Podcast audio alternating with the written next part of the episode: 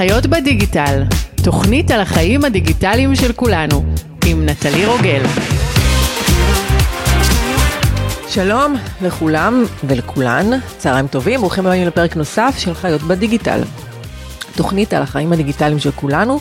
בכל תוכנית נדבר על תחום מהותי בחיינו מהזווית הדיגיטלית שלו ועל ההשפעה שלו על החיים שלנו. על הפרק היום, הפרעות קשב. לאורחת שלי היום יש מטרה מבורכת במיוחד והיא לשפר את איכות החיים של אנשי הקשב. סיימה בהצטיינות תואר ראשון באבחון וטיפול בלקויות למידה והפרעות קשב באוניברסיטת חיפה. סיימה לימודי דוקטורט באוניברסיטה העברית עם עבודת מחקר בנושא הפרעת קשב ותזונה. המחקר שלה זכה במקום הראשון בעולם מבין 295 מחקרים בכנס עולמי בנושא הפרעת קשב בפורטוגל. היא הוציאה לאור ארבעה ספרים. האחרון שביניהם הוא אנשי הקשב רב מכר שנותן כלים להצלחה באמצעות שיטת רק רגע, שהוכחה קלינית ומחקרית.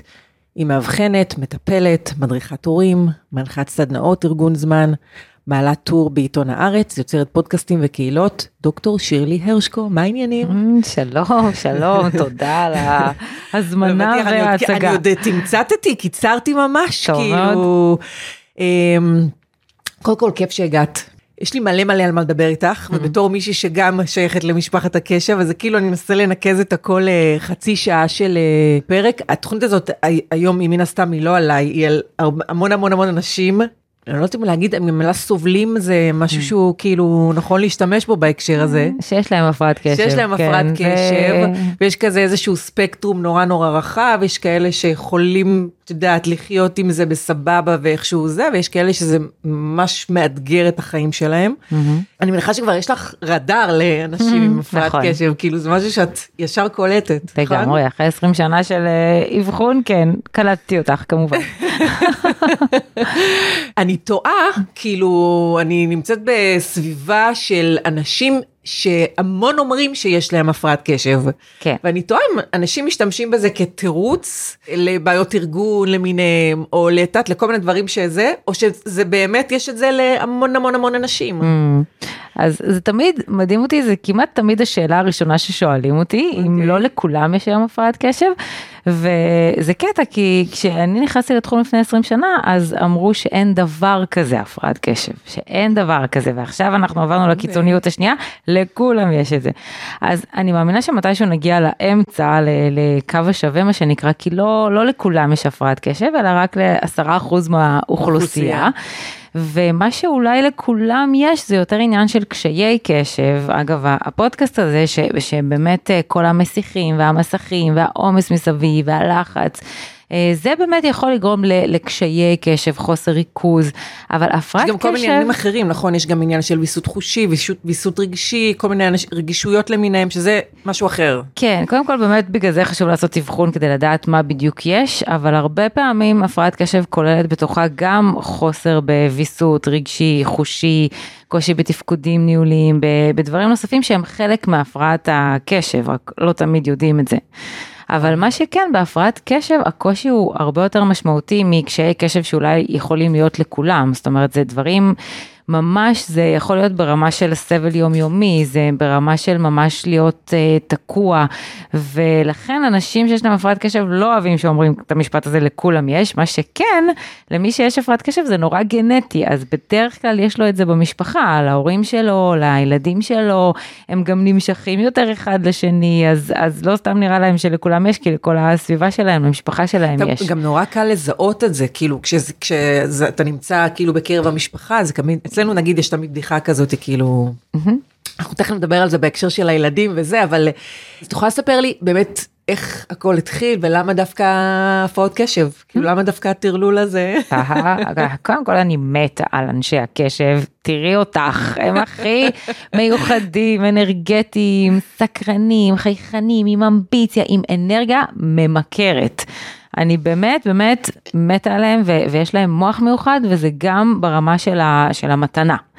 אבל uh, כולם חושבים שהגעתי לזה בגלל הבן זוג שלי, שהוא איש קשב רציני במיוחד, ואולי הבנות שלי, שלושת הבנות. שזה, אנחנו גם, גם על זה נדבר, שאני חייבת להגיד, אני קראתי את, כאילו, התחלתי לקרוא את הספר, זה, זה מדהים איך את מתייחסת לזה בצורה אה, מאוד אמפתית, זה מדהים לקרוא על זה. אה, כן. בטח גם לראות את זה, אבל אני, ואני אומרת, כאילו, זה לא היה מההתחלה. זה משהו שקל נורא לאבד את הסבלנות אליו. ברור, כאילו. ברור, בגלל זה אני אומרת, כשרק הכרתי אותו, לא, לא הייתה לי כזאת סבלנות, ואני תמיד אומרת שיש לו מזל שאני מומחית בתחום, כי אז באמת הבנתי למה הוא מתנהג ככה, ושבאמת אני לא יכולה להאשים אותו, ולבוא אליו אה, בטענות, אלא להפך, אה, צריך לעזור לו, והבנתי שזה לא שלא אכפת לו ממני, או שהוא מזלזל, או שהוא אגואיסט, מה שהרבה פעמים בנות זוג, אה, או בני זוג חושבים על, ה, על הבן או בת הזוג שלהם, אבל ככל שאתה יודע ומודע שזה הפרעת קשב, איפה היא נכנסת ו- ומה היא עושה, אז זה מעורר פשוט אה, אמפתיה טבעית, אבל, אבל האמת שלא הגעתי לתחום דווקא דרכו דרך הבנות שלי, אלא עוד לפני כן, שעוד עשיתי תואר ראשון בפסיכולוגיה ורציתי נורא לעזור לאנשים, ואז עשיתי פרקטיקום על אישה עם הפרעת קשב, ופתאום גיליתי עולם מדהים של גם יכולת אבחון נורא נורא מדויקת כשעושים את זה נכון, וגם יכולת עזרה ממש מהירה וממש טובה, זאת אומרת ממש ראיתי איך תוך מספר חודשים אפשר לשנות לבן אדם את החיים מקצה לקצה, הוא לא צריך לשבת עכשיו על ספת הטיפולים שלוש ארבע שנים ולדבר על הילדות שלו, אלא ברגע שמתייחסים להפרעת קשב במדויק, מאבחנים, מטפלים, זה שינוי חיים ברמה של חודשים, וזה מה שהכי אהבתי, רק אחר כך הבנתי שלבן זוג שלי יש הפרעת קשב והכל. יש גם, אני, אני חייבת להגיד שיש גם חשיבות נורא נורא גדולה לאבחון הזה, גם אם נכון. אתה מתכוון לקחת כדורים, וגם בין אם אתה ממש לא מתכוון לקחת שום דבר, וכן לטפל בזה, כי יש איזשהו משהו ברגע שהם מאבחנים אותך, שזה, יש איזשהו סוג של הקלה בדבר הזה, הקלה נורא נכון. נורא גדולה, שכאילו כל הקושי וכל ההתמודדויות שלך, מי שהיית ילד, וגם בתור, ובטח בתור אדם בוגר, יש לזה שם. ממש כאילו, ככה, מאחורי זה. לתת שם, בדיוק. החלק של האבחון זה כבר חצי מהפתרון, אני תמיד אומרת, עוד לפני שהתחלת לטפל, בין אם איזה טיפול שתבחר, תרופתי, התנהגותי, מה שתרצה, רק עצם לעשות האבחון ולקבל את ההכרה ולהבין שאוקיי, אז אני לא דפוק במרכאות, או עצלן, או משהו לא בסדר בי, ובאמת זה דברים שאני שומעת המון, אתה פתאום מקבל הסבר לעניין הזה, וגם הסביבה שלך מקבלת הסבר, אז, אז כבר כולם מרגישים יותר טוב, וכבר אפילו כל האסטרטגיות מגיעות באופן טבעי, גם אפילו עבור הורים שנורא תמיד מחפשים כלים, אסטרטגיות, מה לעשות, לאיזה טיפול לקחת, אני תמיד אומרת להם, קודם כל אבחון והכרה במה זה הפרעת קשב, ואז הדברים, אתם תראו, יבואו לכם טבעי. אתם פתאום תפסיקו להתפוצץ ולריב עם הילד על זה שהוא לא יושב ולומד ומכין שיעורים, כי אתם תבינו שיש לו טווח קשב של 15 דקות, מה הוא יכול לעשות. ובגלל זה זה, זה קריטי העניין של האבחון, וגם שאנשים באים אליי הרבה פעמים למכון ואומרים, אני לא צריך אבחון, אני יודע, אני יודע, אני לא מוותרת על השלב הזה, כי אני יודע, זה לא כמו חשוב. לקבל גושפנקה רצינית ואמיתית. ממש. אז בהקשר הזה, נגיד היום בתור מבוגר, בוגרת, אני לא רוצה להשתמש במילה הזאת בכלל, אני מרגישה ש, שההפרעה היא כאילו יותר מנוהלת. ואפילו במקרים מסוימים היא, היא כאילו, היא באה לטובתנו. הרבה אנשים שזה, זה כאילו, כשהם מצליחים באמת לנהל את הדבר הזה, אז, אז המון מהתסמינים כביכול, הם באים ל- ל- לטובת ה, ה, מה שנקרא אנשים שסובלים מהפרעת קשב, ואני חושבת על ילדים שלהם עדיין אין כלים ל- לעשות את הדבר הזה, וזה באמת אה, גם הרבה יותר קשה וגם... אתה כאילו כל הזמן בתור ילד מקבל ביקורת על הדבר הזה, כאילו על כל התסמינים האלה כביכול. נכון. וכשאתה מבוגר ואתה מבין מאיפה זה, מאיפה זה מגיע, אז, אז קל, קל יותר להתמודד עם הדבר הזה, אבל כילד זה באמת אה, הרבה יותר קשה. כן, כן, לגמרי. אז אני אתייחס לזה בעצם משני כיוונים.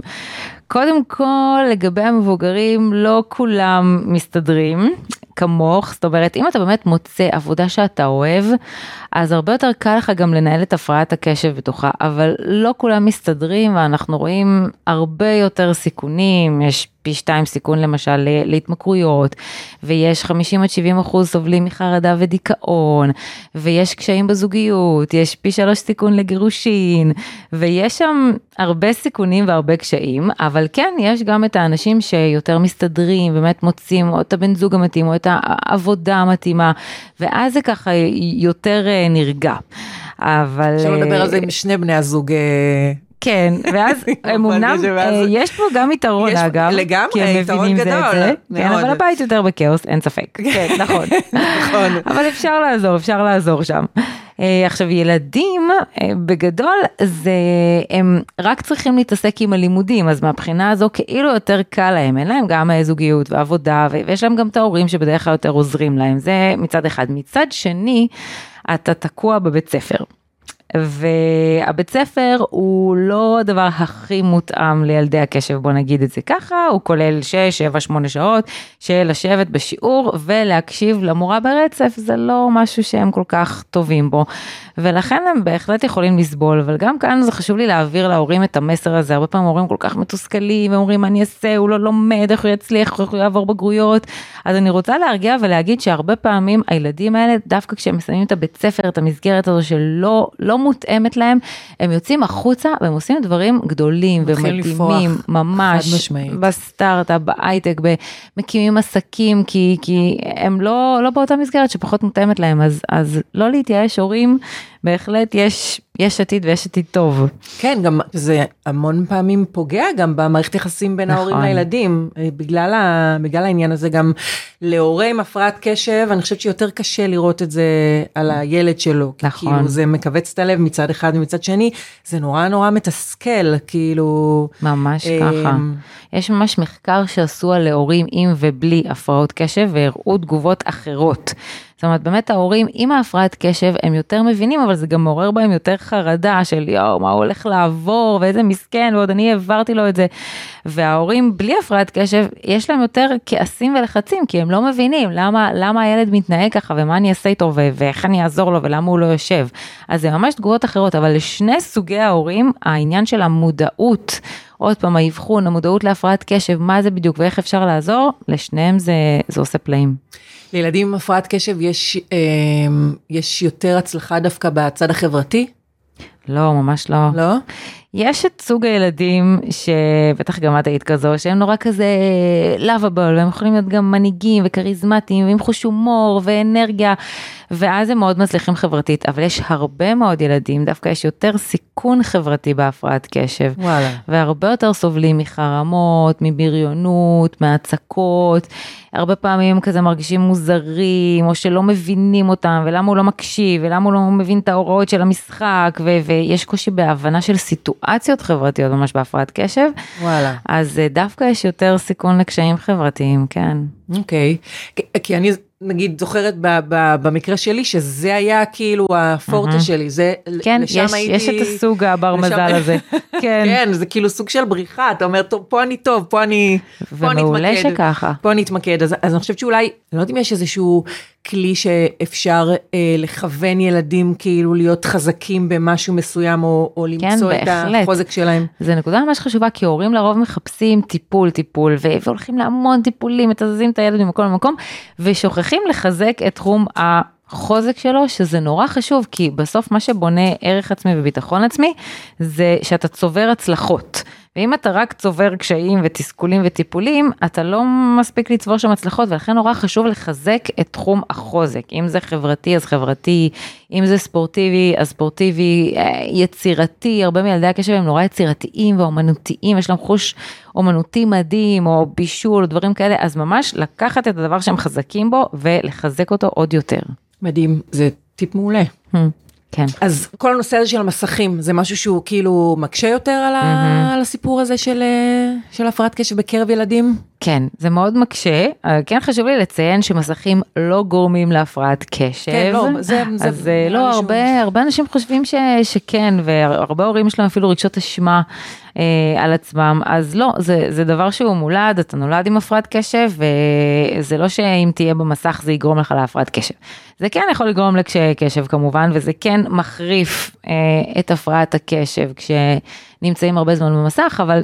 יש לציין שהמסכים, מחריף למה? אני חושבת שמסך דווקא יוצר ניתוק, איזשהו סוג של... אה, נכון. שבו אתה לא צריך... אז יש את המקום שזה באמת יוצר ניתוק, אתה יכול להתנתק לשם, זה גם מפריש דופמין שחסר במוח של הפרעת קשב, אבל, אה, אבל בעצם הרבה שעות במסכים ועם גירויים שהם מאוד משתנים, זה כן גורם יותר לקשיי קשב, להיפראקטיביות, אז כן צריך לעשות שם איזשהו, איזושהי הגבלה ב- בעניין הזה, בהתאם לגיל כמובן. אוקיי. אז בוא נדבר קצת על זוגיות עם הפרעת קשב. בכיף. בספר שלך בפרק הראשון, כתוב, ואת גם העלית את זה מקודם, ש... שכשלאחד מבני הזוג יש הפרעת קשב, אז הסיכוי להתגרש הוא פי שלושה בהשוואה לזוגיות ללא הפרעת קשב, זה נתון מטורף. מחריד. ממש. כן, אני מסכימה. כאילו, אני חושבת לעצמי, כמה זוגות אה, התגרשו בגלל זה בלי לדעת בכלל שזה נכון, היה המקור ל... שזה הכי עצוב לי, את יודעת כמה זוגות מגיעים אליי ככה על סף גירושין, או אפילו היו כבר בייעוץ זוגי, אבל הייעוץ, המטפלים לא היו מודעים להפרעת קשב ולא התייחסו אליה, ולכן הייעוץ לא הצליח, או, או, או כאלה כבר אחרי גירושין, ואפילו הספר הבא שלי, החמישי, הוא נקרא זוגיות קשובה, אני הולכת להקדיש את כולו לזוגות, כי העניין הזה של להיות מודע עכשיו שיש פה הפרעת קשב, ולמה, למה הוא מתנהג ככה, וזה לא באמת בגלל שלא אכפת לו, או שהוא מזלזל, או שהוא אגואיסט, או שהוא אוטיסט, כל מיני דברים שאני שומעת הרבה פעמים על אנשי הקשב שלא וואו, מבינים אותם, כן. אז, אז ברגע שה, שהבן זוג אה, מבין, אז הרבה יותר קל לקבל את זה, וגם בייעוץ הזוגי עצמו, זה מאוד חשוב להתייחס לעניין הזה, כי אם עכשיו הולכים לייעוץ והמטפלת נגיד אומרת, טוב תראה, היא צריכה שתיתן לה יותר יחס, אז כל יום בצהריים ככה, תרים אליה טלפון, תדברו, תשוחחו, תשמע קצת איך עובר עליה היום. הרגה את הקשר, כי איש עם הפרעת קשב שהוא בעבודה, שהוא כולו באטרף שלו, בהיפר פוקוס שלו בעבודה, מאיפה הוא עכשיו יעצור באמצע הצהריים? וגם אם הוא זה יצליח. אפילו לא העניין של לעצור, זה גם אם חשבתי להתקשר, ואז באמצע קרה איזשהו משהו, לא יודעת, כן. מישהו דיבר איתי, אמר משהו, שמעתי משהו, לא, זה- זהו, נגמר. הסיפור, אני לא לא ו- זוכרת בכלל מה... נכון, וגם רציתי בשיחה לעשות? עצמה, להקשיב, שיחת טלפון לאורך זמן, בטלפון, ואז הוא לא מצליח לעשות את זה, אז uh, הנה, אפילו את הדבר הקטן הזה אתה לא מצליח, העבודה שלך יותר חשובה לי, מפה זה, זה מידרדר. אבל ברגע שיודעים שיש הפרעת קשב, הדבר הזה הוא לא ישים לאנשי הקשב, הם מוצאים שיטות ודברים אחרים. נגיד, אני והבן זוג שלי, אין לנו תקשורת uh, לאורך היום, אבל בערב, כשהוא מגיע, אנחנו יוצאים החוצה מהבית למקום ככה שקט, שהוא יוכל להתרכז בו ולהיות מפוקס, וזה נורא חשוב גם הסביבה והמקום. ואז אנחנו יושבים ו- ומדברים על היום. כל יום? כל יום. לקח, לקח. זמן להגיע לזה, אבל אה, כן, פשוט גילינו ש, שזו הדרך ש, שטובה בשבילנו. מדהים. אז, אז כאילו באמת יש לך איזשהו סוג של אה, טיפ, עצה, משהו שהוא ישים ברמה, כן. זה לא חייב להיות כאילו משהו יומיומי, או נגיד אם ברור. יש ילדים קטנים, אז זה הרבה יותר קשוח. כן, אז קודם כל אני כן מאוד ממליצה לקבוע דייט שבועי. אוקיי? זה גם מה שאני עשיתי הרבה שנים. אחת לשבוע, נגיד יום חמישי שמונה בערב, זה הדייט השבועי שלנו, אנחנו יוצאים ומדברים, מזמינים בייביסיטר מראש, קובעים מקום במסעדה מראש, שחוזר על עצמו, ו- וזה, אני אומרת לך, זה דבר שמציל הרבה זוגיות. העניין הזה, יוצאים, נהנים אחד עם השני, מדברים באמת. זה דבר אחד. דבר שני זה לעשות חלוקת תפקידים, זה מאוד חשוב. יש דברים שאנשי הקשב הם מעולים בהם. עניינים של ספונטניות, אולי אה, טיולים, אה, דברים כיפיים, אה, להכניס אנרגיות, לעשות פרויקטים כאלו. יש, יש דברים שהם מעולים ויש דברים שהם לא. עכשיו להיות אחראים על הבירוקרטיה והטפסיאדה, זה, זה אסון, הם, הם הולכים לאיבוד שם. אז ששני אסון. בני הזוג יעשו אני חלוקת תפקידים. מעדיפה, לא יודעת, לקפוץ נכון, בצדק. מצוק. כי זה תפקודים ניהוליים, זה האונה הקדמית, האונה הקדמית שם, אה, היא עובדת פחות טוב, והיא זו שקשורה לטפסים, לסדר וארגון. אגב, גם עוזרת בית, זה, זה, זה, זה טיפ שאני אה, מאוד lifesaver. ממליצה עליו. כן. כן, אני תמיד אומרת, זה יותר זול מגירושין, זה יותר זול מללכת לייעוץ אה, זוגי, וכשיש הפרעת קשב, הרבה פעמים יש שם קושי מהותי בסדר והארגון, חזק, משמעותי, שהוא לצערנו לא משתפר עם הגיל. כאילו אפשר להיכנס לבית ולדעת מי גר בו לפי וואו, זה. ממש, אני ממש מאבחנת בתים.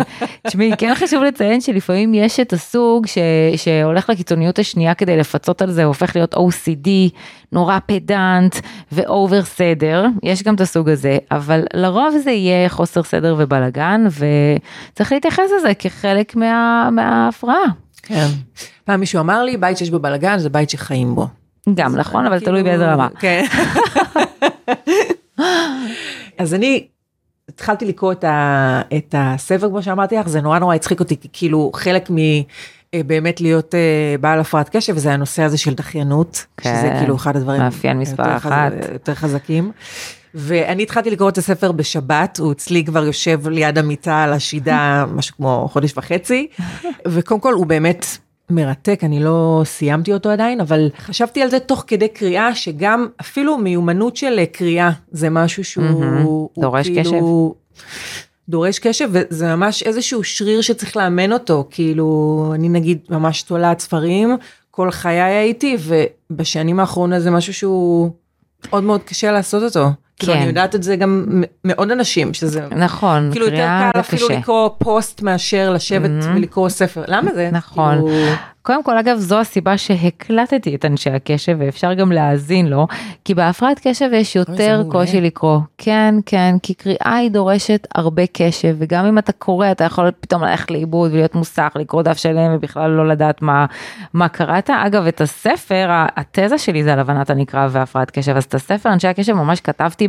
בהתאם, זאת אומרת, כן תוכלי לקרוא אותו, והרבה אומרים לי, זה הספר הראשון שקראתי מזה 20 שנה, כן, לא, 30 הוא שנה. מאוד קל. כן, כאילו- הוא ממש מיועד לקריאה של הפרעת קשב, אבל אמ, באמת קריאה היא, היא יש, יש ילדים עם הפרעות קשב, זה דווקא מה שאמרת מעיד על אינטליגנציה גבוהה שלך, כי ילדים עם הפרעות קשב עם אינטליגנציה גבוהה, הם כן מצליחים לפצות על זה, בגלל שהם כל כך סקרנים, אז, אה, אז הספר מצליח לסחוף אותם והם מצליחים לקרוא כשהם ילדים. אחר כך בגיל הבגרות זה כבר יורד, כי העומס והחיים והדברים מוסיפים על הקשב, הם בעצם מורידים מתפקודי הקשב, ואז עוד יותר קשה, קשה לקרוא, אז אה, זו תופעה שאנחנו רואים הרבה.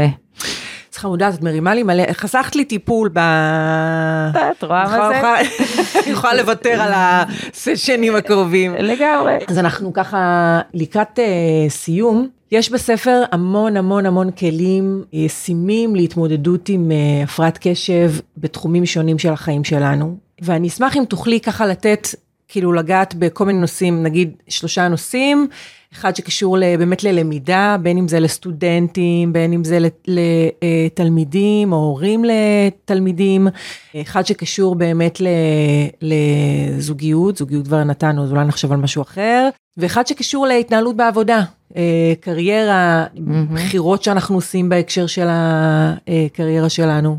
וואו, אוקיי, טוב. כאילו זה, זה מאוד רחב, אני יודעת, זה כאילו... אבל אני גם מאוד אה, פרקטית, אז, אה, אז אני אשמח, אני אשמח לתת דברים שיכולים לעזור. אני בדיוק עכשיו בעיצומו של אה, קורס ארגון זמן שלי, שזה הדבר שאני הכי ממליצה באמת בתחום העבודה לאנשי עסקים, הרבה מאנשי הקשב יש להם עסק עצמאי.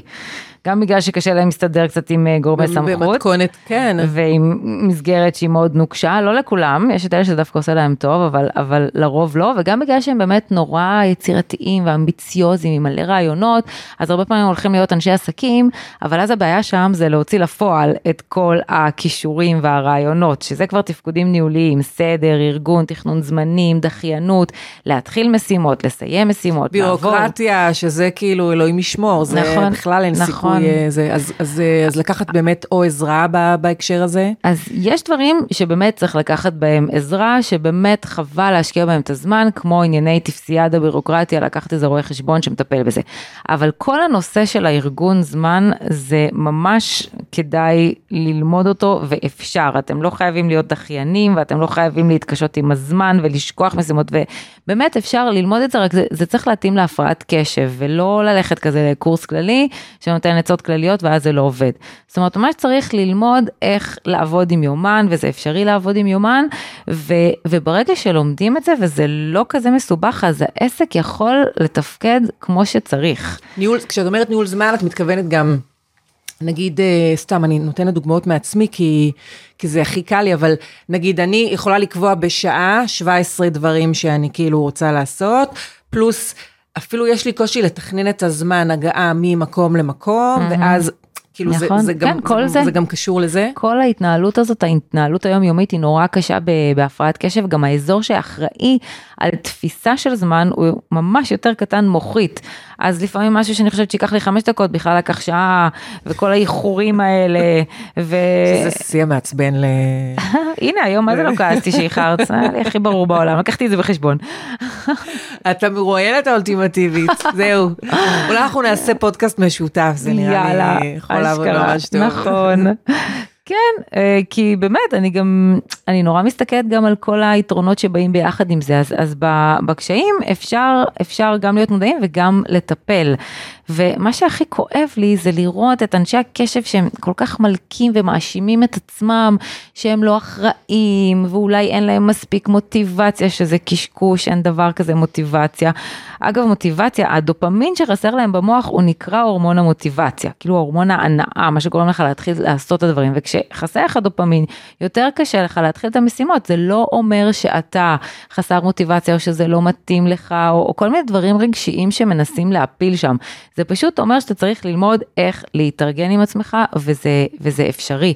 כי באמת הדבר שהכי כואב לי זה לראות אנשים שהם כבר בחרדות והם כבר בדיכאון ונשים בכלל עוד יותר גרועות בעניין הזה המון המון נשים בדיכאון אני פוגשת באזור גיל ה-40 שבכלל המקור שם הוא הפרעת קשב שפשוט לא אובחנה ולא לא טופלה. ולא טופלה. ואז כל הפוטנציאל שם לא יתממש, ואז פתאום להיות גם אימא וגם עבודה, אז הכל קורס, ואת מרגישה כזאת, למה? למה אני לא יכולה כמו, כמו מישהי אחרת, ולמה אני לא טובה מספיק, ו- וזה, אני חייבת להגיד, הדבר שהכי אה, הכי כואב לי, כי גם נשים ובנות בכלל הן יותר מפוספסות, יש לי גם שלוש בנות.